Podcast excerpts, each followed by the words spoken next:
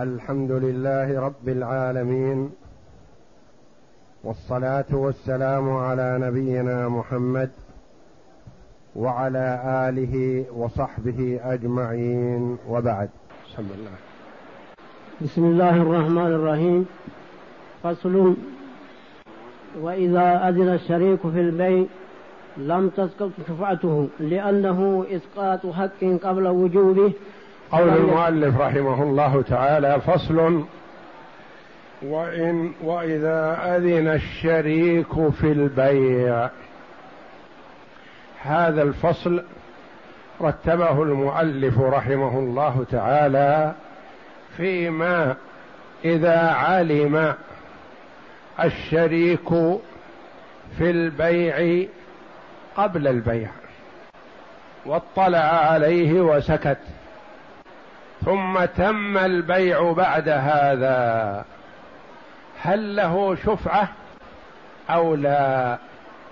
له الشفعة لأن اطلاعه وعلمه بالمساومة والبيع لا يشعر بسقوط شفعته. أو أذن في البيع كأنه ربما يكون أذن من أجل أن يشفع.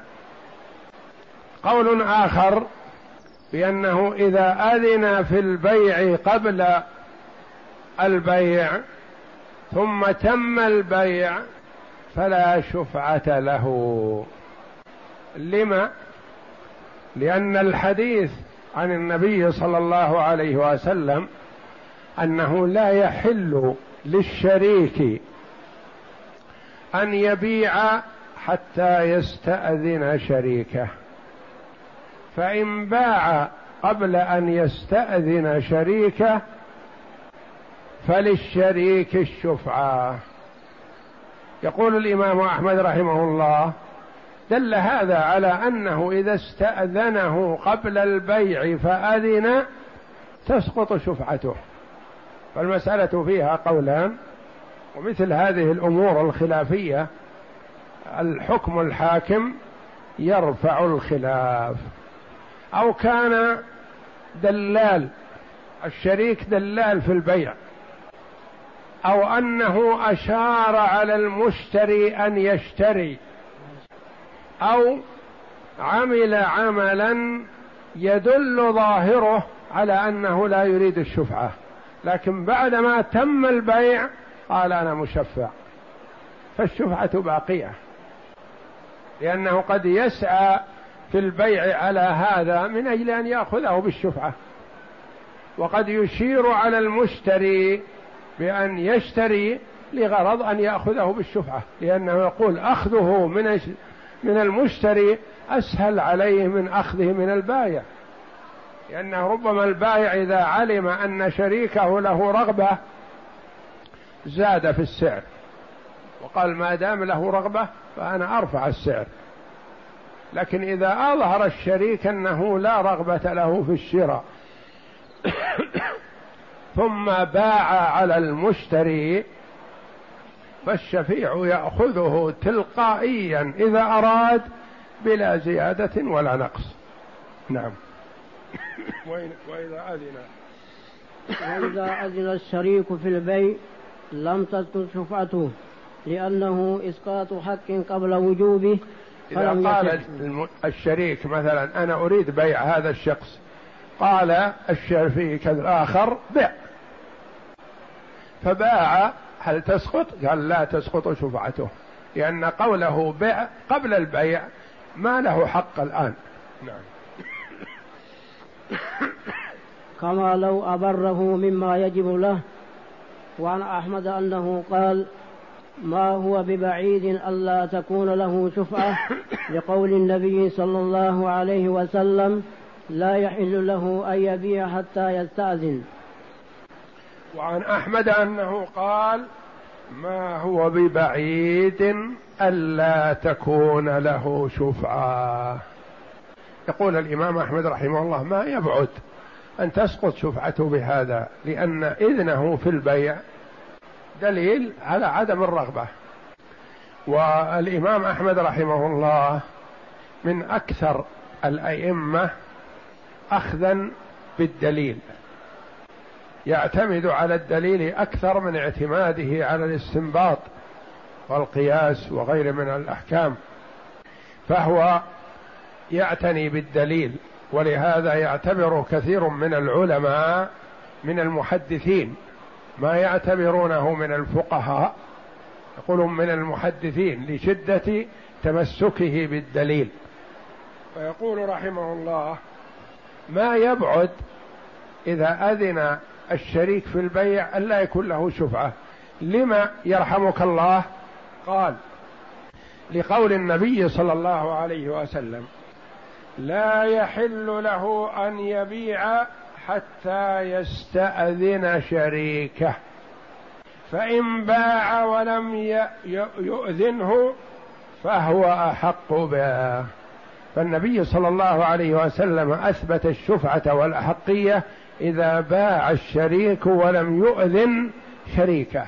أما إذا آذن شريكه قبل البيع وقال الشريك بيع فهذا دليل على أنه لا رغبة له في الشراء.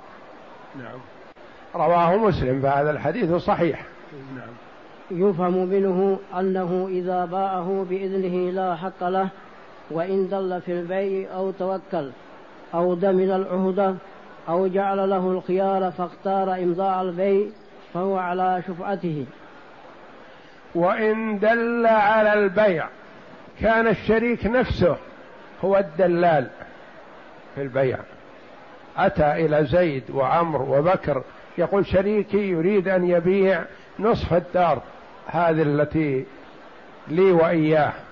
الدار التي بيننا يريد شريك أن يبيعها. من منكم يريد الشراء؟ فهو عبارة دل على البيع. قال واحد أنا أشتريها بخمسين قال الآخر أشتريها بستين.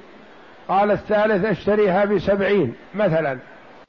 رجع إلى المالك وقال له وجدت لك مشتري بسبعين. تبيع؟ قال نعم. فباع بواسطة الشريك. لما تم البيع الإيجاب والقبول قال أنا مشفع. فيأخذها من المشتري. هذا دل على البيع. أو توكل توكل. الشريك وكل شريكه في البيع. قال أوكلك في بيع نصيبي من هذه الدار التي بيني وبينك. وهو يثق فيه. فعرضها للبيع.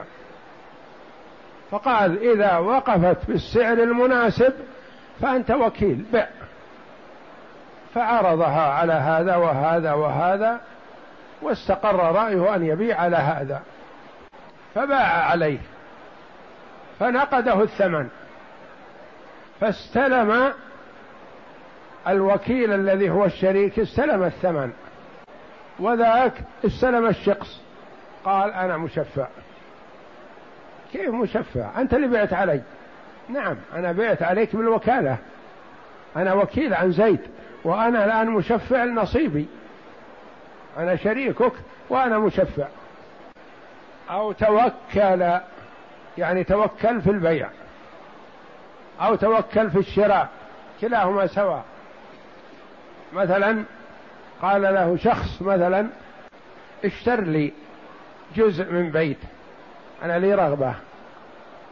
فساوم شريكه في البيع وقال تبيع على فلان بكذا؟ قال لا. بكذا بكذا. قال نعم أبيع عليه. فاشترى منه. ثم بعد الشراء قال أنا مشفع. أنا آخذ ما اشتريت لنفسي. أنا مشتريه لزيد بالوكالة عنه. لكن أنا أدفع لزيد الثمن الذي دفعه للبائع وآخذ الشخص توكل عن البائع أو توكل عن المشتري سيان. فلا يسقط هذا شفعته. أو ضمن العهدة. ضمن العهدة. يصلح أن يكون ضمن العهدة للبائع وضمن العهدة للمشتري. الشريك تردد في البيع على زيد لأنه يخشى أن زيد يماطله بالقيمة. فقال بع عليه وأنا كفيله. أنا أكفله أن يسلمك. فقال بعت. فتم البيع فقال أنا مشفع. وقد ضمن العهدة. ضمن العهدة للمشتري. جاء إلى المشتري وقال اشتر نصف هذا البيت الذي بيني وبين زيد. فاشتراه. ثم تردد. قال أخشى أن في البيت عيب أو فيه رهن أو فيه مطالبة من شخص آخر. أخشى أن لا يكون خالص لزيد. قال ابدا اشتره وأنا ضامن لك. أنا ضامن لك أي مطالبة تأتيك أنا ضامن. لأني أعرف أن البيت هو ملك لزيد ولا مطالبة لأحد فيه. فضمن العهدة للمشتري. فلما تم البيع قال أنا آخذه بالشفعة فأخذه.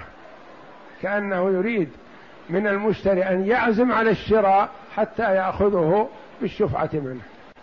أو ضمن العهده ضمنها للمشتري أو ضمنها للبائع سيان. أو جعل له الخيار جعل له الخيار. يعني هو واسطة في البيع. فقال للمشتري اشتر ولك الخيار ثلاثة أيام. أو قال للبائع بع ولك الخيار على المشتري ثلاثة أيام. وسكتوا. ما دام في خيار ثلاثة أيام ما يقول شيء. فلما مضت الثلاثة الأيام وتم البيع قال أنا مشفع. يا سبحان الله.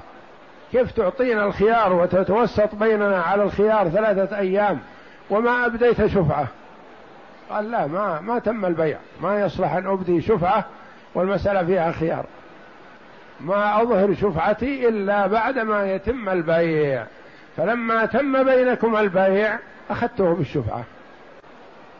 أو ضمن العهدة أو جعل له الخيار. فاختار إمضاء البيع. لو جعل له مثلا أحدهم يصلح أن يكون جعل له المشتري أو جعل له البائع قال أنا أبيع على فلان لكن لك الخيار أنت يا جاري ثلاثة أيام. أو قال المشتري أنا أشتري لكن أجعل لك الخيار تمضي البيع أو ترده ثلاثة أيام. وخلال هذه الثلاثة الأيام سكت لأن المسألة ما تم البيع. فلما مضت الثلاثة أو جعل الأمر إليه بدون تحديد أيام قال اخترت البيع. فباع. فبعد اختياره البيع قال أنا أخذه بالشفعة. يصح هذا. يعني أن الشفيع له حق الشفعة سواء دلل على البيع أو ضمن العهدة أو جعل له الخيار فأختار إمضاء البيع في هذه الأحوال كلها لا يسقط حقه في الشفعة لأن حقه في الشفعة ثبت بالنص والإجماع فلا يسقطه شيء. فصل إذا كان في البيع محاباة أخذ الشفيع بها لأنه بيع صحيح فلا يمنع الشفعة فيه كونه مسترخصا. مسترخصا. مسترخصا. هذا فيما إذا كان البيع فيه محاباة. والمحاباة هنا مرادا بها النقص. مرادا بها النقص. لأنها المحاباة في الزيادة هذه لا إشكال فيها يأخذ ولا يترك. لكن فيها محاباة في النقص في نقص القيمة. اثنان شركاء في الدار كل واحد له نصف. أحد الشريكين أعلن عن البيع. فجاء المشترون واشتروا تزاودوا فيه. ثم جاءه شخص يرغبه أهل الحي ليكون إمام في المسجد أو مؤذن في المسجد أو رجل فاضل آمر بمعروف ونهي عن المنكر والجيران يرغبون أن يكون حولهم هذا الرجل. فجاءوا إلى صاحب الملك صاحب الشخص قالوا هذا رجل فاضل ونحب أن تتغاضى عنه. قال ما دمتم ترغبونه الجيران فأنا كنت أنوي أن أبيع بمئة لكن ما دام رغبتكم أنتم فأنا أبيع عليه بثمانين. هذه المحاباة. يعني نقص له في القيمة. وأعلموه إن كان له رغبة فيه فأنا أبيع عليه بثمانين. فأعلموه وقال اشتريت. بثمانين. فعلم الشريك فله الأخذ بالشفعة لأن حقه في الشفعة ثابت بالنص. والمحاباة ما تسقط حقه في الشفعة لأن كونه رخيص ليس بعيب. اللي يمنع الرغبة لو زاد في السعر لكن ما دام محاباة في النقص فيقول لا أنا آخذه. ما دام أن شريكي باعه بثمانين على زيد فأنا أحق من زيد أنا شريك. أنا أثبت لي النبي صلى الله عليه وسلم حق الشفعة فأنا آخذه بشفعة. يقول المالك مثلا لا يا أخي أنا ما أردت البيع عليك. أنت طلبته مني قبل فترة بتسعين وأنا الآن أبيع على هذا الرجل بثمانين. فكيف أبيع عليك الآن؟ قال ما بعت علي. أنت بعت على هذا الرجل وأنا أخذته من هذا الرجل بدون اختياره. لا خيار لك ولا له. الخيار لي أنا. أنا إذا أردت الشفعة أخذته وإذا ما أردت الشفعة تركته.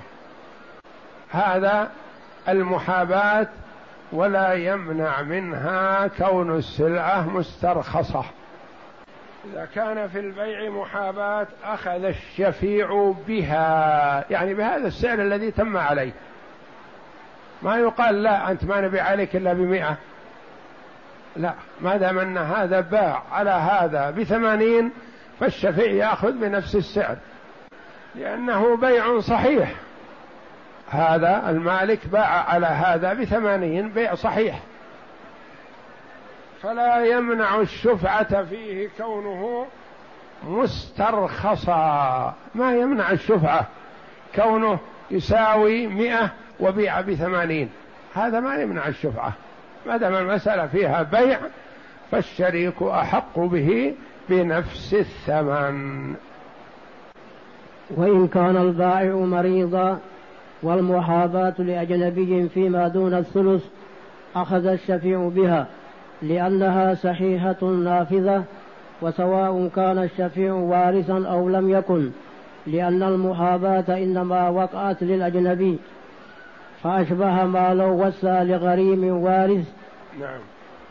وإن كان البائع مريضا المؤلف رحمه الله يوضح حالات نادرة الوقوع.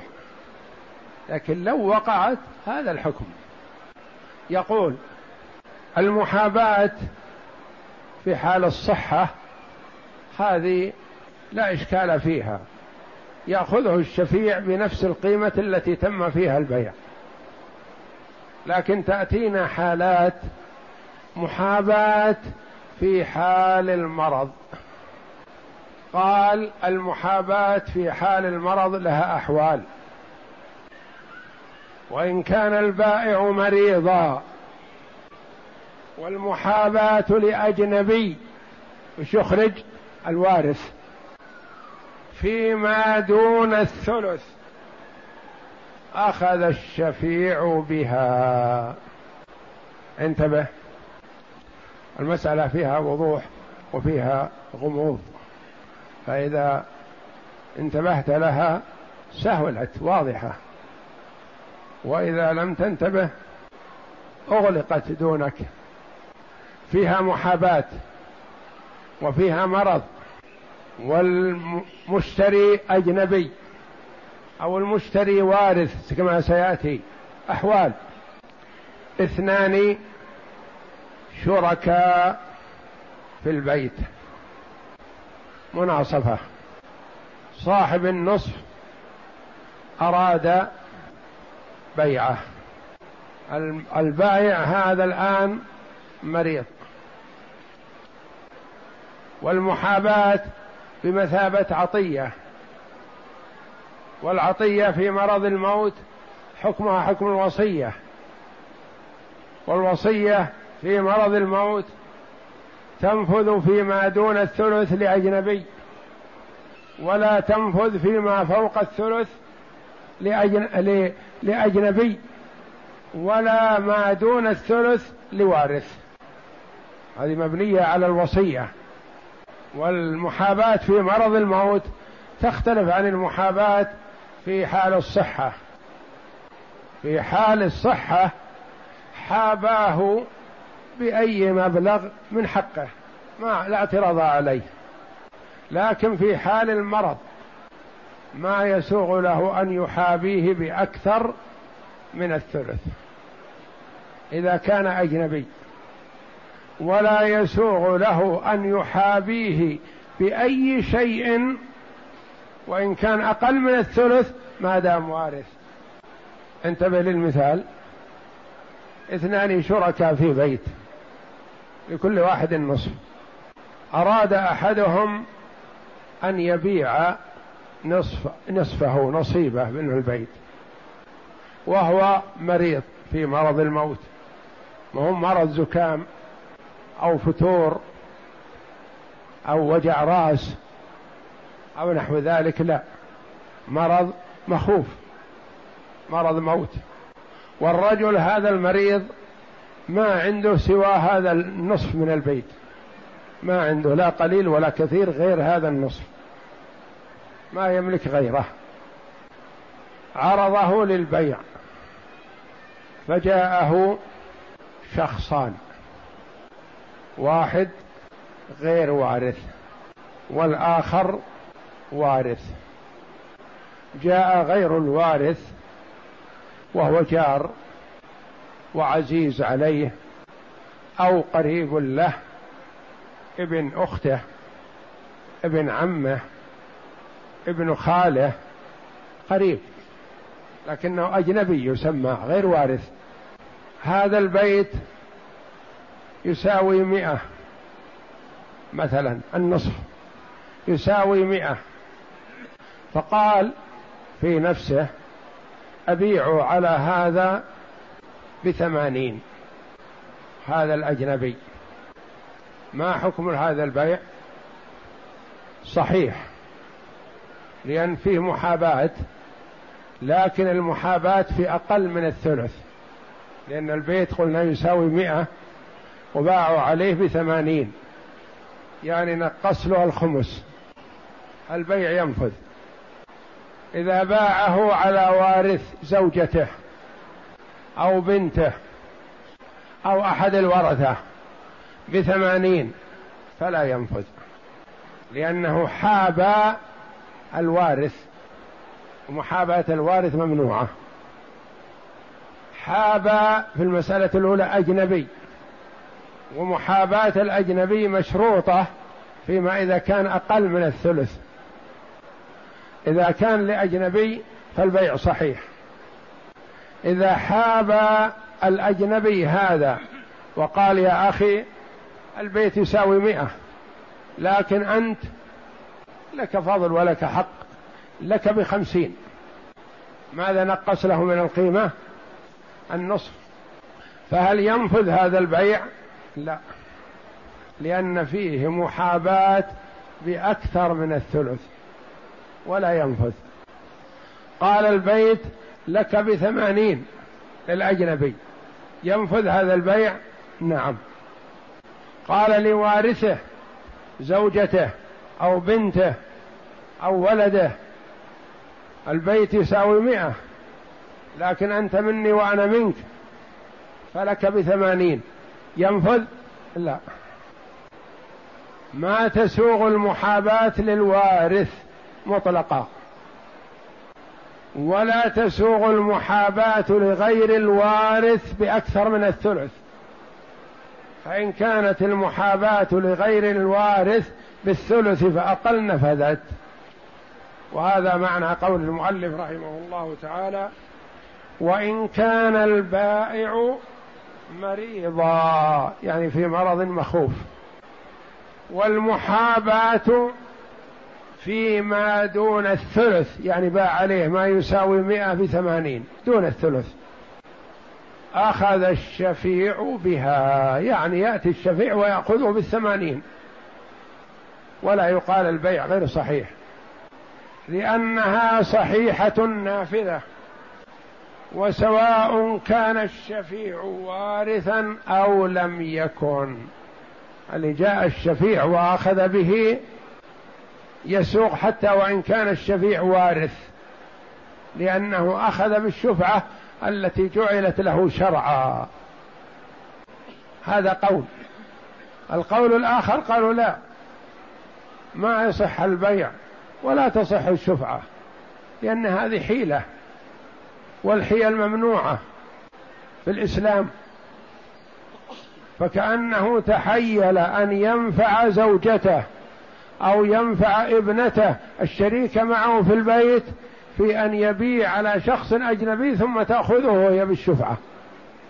الرجل وزوجته شريكان في البيت مناسفة الرجل مريض ومودع الحياة فعرض بيته للبيع. وكأنه تواطى مع زوجته قال أنت ما أستطيع أن أبيعه عليك برخص لأنك وارثة ويرد من قبل الورثة. لكن انتبهي أنا أبيع على عمرو البعيد وأنزل له من القيمة الثلث وأنت خذيه بالشفعة ألا يتصور هذا؟ يتصور فإذا كان الشفيع وارث فالأول ولا يتم البيع لأنه حيلة لينفع الشفيع ببيع البيت برخص لأجنبي ثم الشفيع يأخذه. قال رحمه الله على القول الأول وسواء كان الشفيع وارثا أو لم يكن لأن المحاباة إنما وقعت للأجنبي. وقعت للأجنبي صحيح في الظاهر لكن الوارث سيأخذه من الأجنبي. وربما يكون التواطؤ بينهم قبل هذا. يقول أنا أبيع البيت نصفه على الجار بثمانين لكن إذا بعت عليه بثمانين فخذيها أنت. أنت شريكتي في البيت ومن حقك الشفعة فخذيه بالثمانين. فكأني بعت عليك أنت بثمانين بينما هو يساوي مئة. فالأولى منع هذا؟ وسواء كان الشفيع وارثا أو لم يكن لأن المحاباة إنما وقعت لأجنبي. فأشبه ما لو وصى لغريم وارثه. يقول هذه حيلة يقول مستساغة المؤلف رحمه الله. مثل حيلة أخرى مستساغة. ما هي؟ وصى لغريم وارثه. انتبه للمثال مثل لو وصى لغريم وارثه. الرجل في حال مرضه. وزوجته تطالب بكر بمبلغ من المال. بكر معروف أنه مفلس. ما عنده شيء يسدد. والزوجة تطالبه بمال. هذا المريض لو وصى لزوجته بشيء يعتمد لا لأنها وارثة. قال وصي لبكر إذا مت فأعطوه من تركتي مئة ألف.